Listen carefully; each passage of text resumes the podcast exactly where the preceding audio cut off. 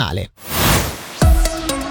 A due news. In apertura andiamo in Valle di Blegno dove un 45enne operaio ha perso la vita in seguito ad un infortunio sul lavoro stamattina attorno alle 10 a Lottigna. Secondo quanto riferisce la polizia il lavoratore stava eseguendo alcuni lavori sulla linea elettrica quando per cause che l'inchiesta dovrà stabilire è rimasto folgorato da una scarica. Sul posto polizia cantonale soccorritori della Trevalli Soccorso e Rega il 45enne dopo le prime cure prestate sul posto è stato trasportato all'ospedale dove è deceduto a causa delle gravi ferite riportate. La società elettrica Sopra Cenerina SA nel pomeriggio ha comunicato che la vittima è un suo collaboratore e ha aggiunto che l'azienda sta collaborando attivamente all'inchiesta aperta. Ci spostiamo a Vezia dove poteva diventare letale l'aggressione consumatasi ieri poco dopo le 20.30 in via San Gottardo dove si è verificato un accoltellamento. Il 39enne del Luganese che ha aggredito e ferito un 46enne, un conoscente dello stesso palazzo come riferito dal Corriere del Ticino, è stato formalmente accusato di tentato tentato omicidio.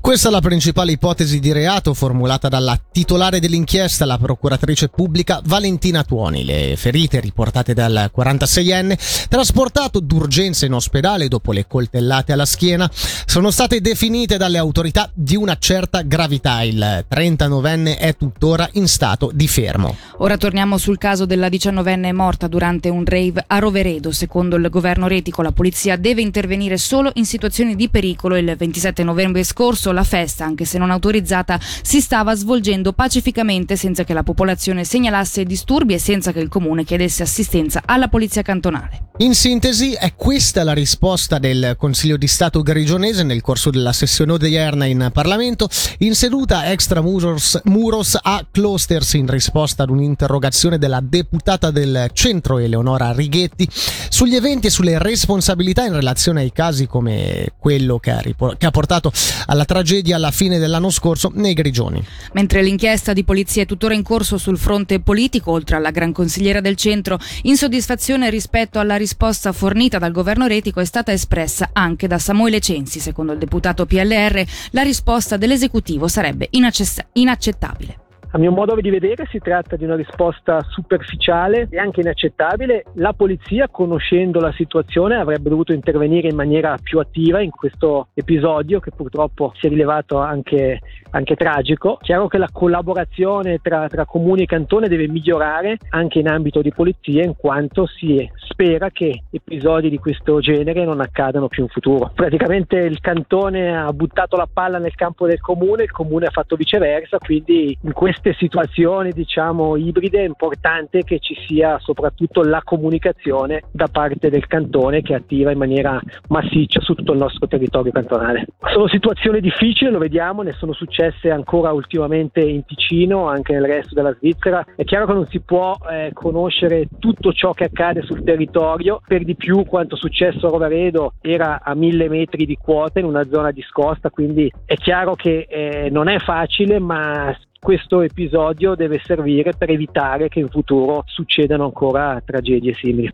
Andiamo ora a Palazzo delle Orsoline, è stato presentato oggi a Bellinzona il rapporto dell'inchiesta amministrativa del DEX sull'ex direttore della scuola media di Lugano Centro, condannato in febbraio per reati contro l'integrità sessuale a danno di due allieve minorenni. Il precedente direttore, giudicato dall'inchiesta amministrativa, l'unico a cui sia attribuibile una condotta errata, ma che non è sanzionabile visto che nel frattempo è andato in pensione, era stato a più riprese informato di comportamenti inadeguati dell'allora docente. Egli non ha però mai informato informato i suoi superiori, limitandosi a suggerire all'allora docente un comportamento meno inopportuno. La commissione d'inchiesta ha comunque chiarito che non è possibile stabilire un nesso causale tra la mancata segnalazione del eh, direttore e le fattispecie di rilevanza penale che, son, che si sono verificate solo successivamente, ossia dopo la fine dell'anno scolastico. L'inchiesta al contempo ha scagionato tutto il personale attualmente impiegato nell'istituto, personale che aveva raccolto dei disagi da parte di alcuni alcune allieve, segnalandoli poi al direttore, un comportamento questo giudicato corretto dalla commissione che si è occupata dell'inchiesta. Il DEX ha colto l'occasione per rafforzare la prevenzione con nuove direttive volte a formare e sostenere il personale e a facilitare maggiormente la trasmissione delle segnalazioni alla sezione di riferimento del Dicastero.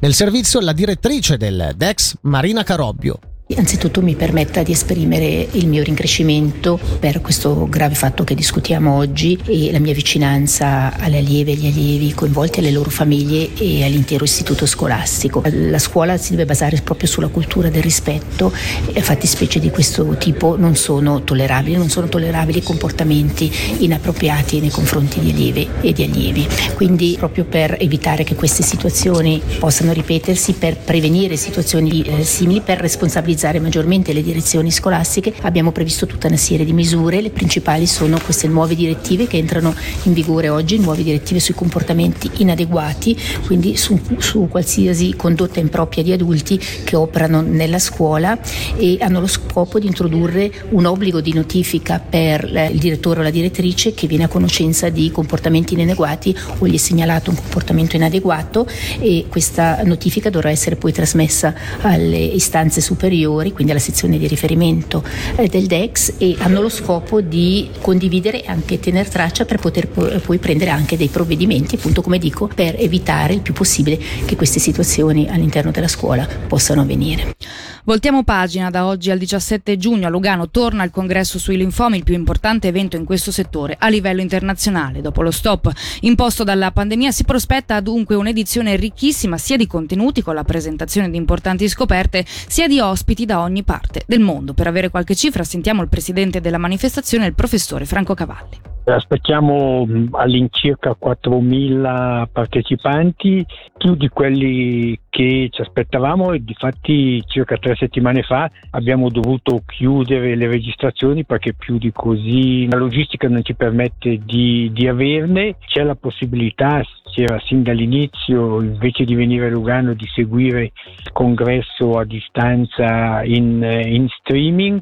E da quando abbiamo chiuso la possibilità di venire di persona stanno aumentando molto coloro che lo seguiranno soltanto in streaming, penso che alla fine saranno 2000-2500 altre persone che lo seguiranno così a, a, distanza. Quindi sì, l'interesse è grosso, ecco, proprio perché in questo settore è il convegno più importante che c'è a livello internazionale. Ritroveremo il professor Cavalli nel corso della trasmissione per parlare ancora del congresso, ma anche per fare il punto della situazione della ricerca sul cancro, prendendo spunto anche dalla notizia recente di un possibile vaccino. Ora cambiamo tema, l'anno prossimo il Ticino sarà uno dei cantoni svizzeri a ricevere meno fondi nell'ambito della perequazione intercantonale, mentre per i Grigioni è previsto uno dei maggiori aumenti aumenti in termini di compensazione per ogni abitante. Nel 2024 il Ticino riceverà in totale 87 milioni di franchi dalla perequazione finanziaria a fronte dei 70 milioni di quest'anno, ovvero 244 franchi per abitante, mentre i Grigioni otterranno fondi per 235 milioni in totale pari ad oltre 1100 franchi pro capite. Parliamo infine di turismo. Questo giovedì pomeriggio si terrà infatti l'assemblea generale dell'organizzazione turistica Lago Maggiore e Valli, dove all'ordine del giorno figura in particolare la presentazione e l'approvazione del consuntivo 2022. Questa mattina si è tenuta la conferenza stampa pre-assemblea durante la quale sono stati presentati anche i dati riguardanti l'anno scorso. Sentiamo in proposito il presidente Aldo Merlini. Sicuramente eh, le cifre lo dimostrano, è da anni che siamo sempre in progressione, chiaramente le cifre del 2021 sono irripetibili, però siamo contentissimi di come i turisti vengono nella nostra regione e quindi le cifre sono quelle, veramente positive. Spesso e volentieri si tende magari a sottolineare le cifre dei pernottamenti negli alberghi, ma non ci sono solo quelli. Chiaramente si dimenticano tutte le cifre dei campeggi, che la nostra è la regione leader della Svizzera per i campeggi, più di 800.000 pernottamenti, si dimenticano i B&B e non da ultimo le case secondarie. Durante il periodo del Covid le case secondarie sono aumentate di 1000 unità, 4 persone per 80 giorni vengono circa sui 300-400.000 pernottamenti che non figurano da nessuna parte, in più a quelle che ci sono già dalle residenze secondarie. Quindi si può dire che se sul fronte degli alberghi va bene, in realtà va ancora meglio. Chiaramente va ancora meglio perché le cifre sono praticamente da due o tre volte in più. Anche su questo tema torneremo nella seconda ora della trasmissione attorno alle 18.10 approfondendo le cifre, i progetti per il futuro anche sul fronte dei social e commenteremo i dati del 2022 con altri ospiti. In chiusura è stato presentato stamane direttamente sul passo del San Gottardo il cosiddetto MULM, il museo più lungo del mondo. Il progetto rientra nell'ambito di Interreg con la collaborazione quindi tra Italia e Svizzera e unisce sull'arco di centinaia di chilometri 14 musei che raccontano la storia dell'area in subrica tra Ticino, Lombardia e Piemonte. Lo scopo è quello di riscoprire i valori della cultura alpina e di quella contadina con uno sguardo sull'importanza delle vie d'acqua, dei passi alpini e del trasporto della pietra sino ai tunnel ferroviari. Sentiamo dal presidente dell'ente regionale di sviluppo Bellinzonese Valli, Filippo Gianoni, che tipo di esposizioni si si possono visitare sul nostro territorio. È molto variegato questo ambiente museale perché passiamo ad esempio da quello che è il Museo della Scienza e della Tecnica di Milano, c'è il Museo Augusto dove abbiamo elicotteri, autoveicoli, il Museo delle Acque Italo-Svizzere, per chi è interessato per gli sportivi c'è anche il Museo del Ghisallo che si sa che è il tempio della bicicletta. Dalla parte svizzera invece abbiamo eh, l'associazione Swiss Ride Park eh, a Biasca che è una sorta di piccolo museo dei trasporti forti, molto, molto interessante. Abbiamo poi due comuni che sono partner integrali del progetto, che sono Serravalle e Faido, che hanno sviluppato due progetti particolarmente interessanti, il Museo Leventina e in cima il Museo Nazionale del San Gottardo. Per la nostra raffica regionale è tutto, tra poco torneremo sulla, sull'iniziativa per innalzare la, l'età pensionabile a 66 anni, ne parleremo con il consigliere nazionale Alex Farinelli.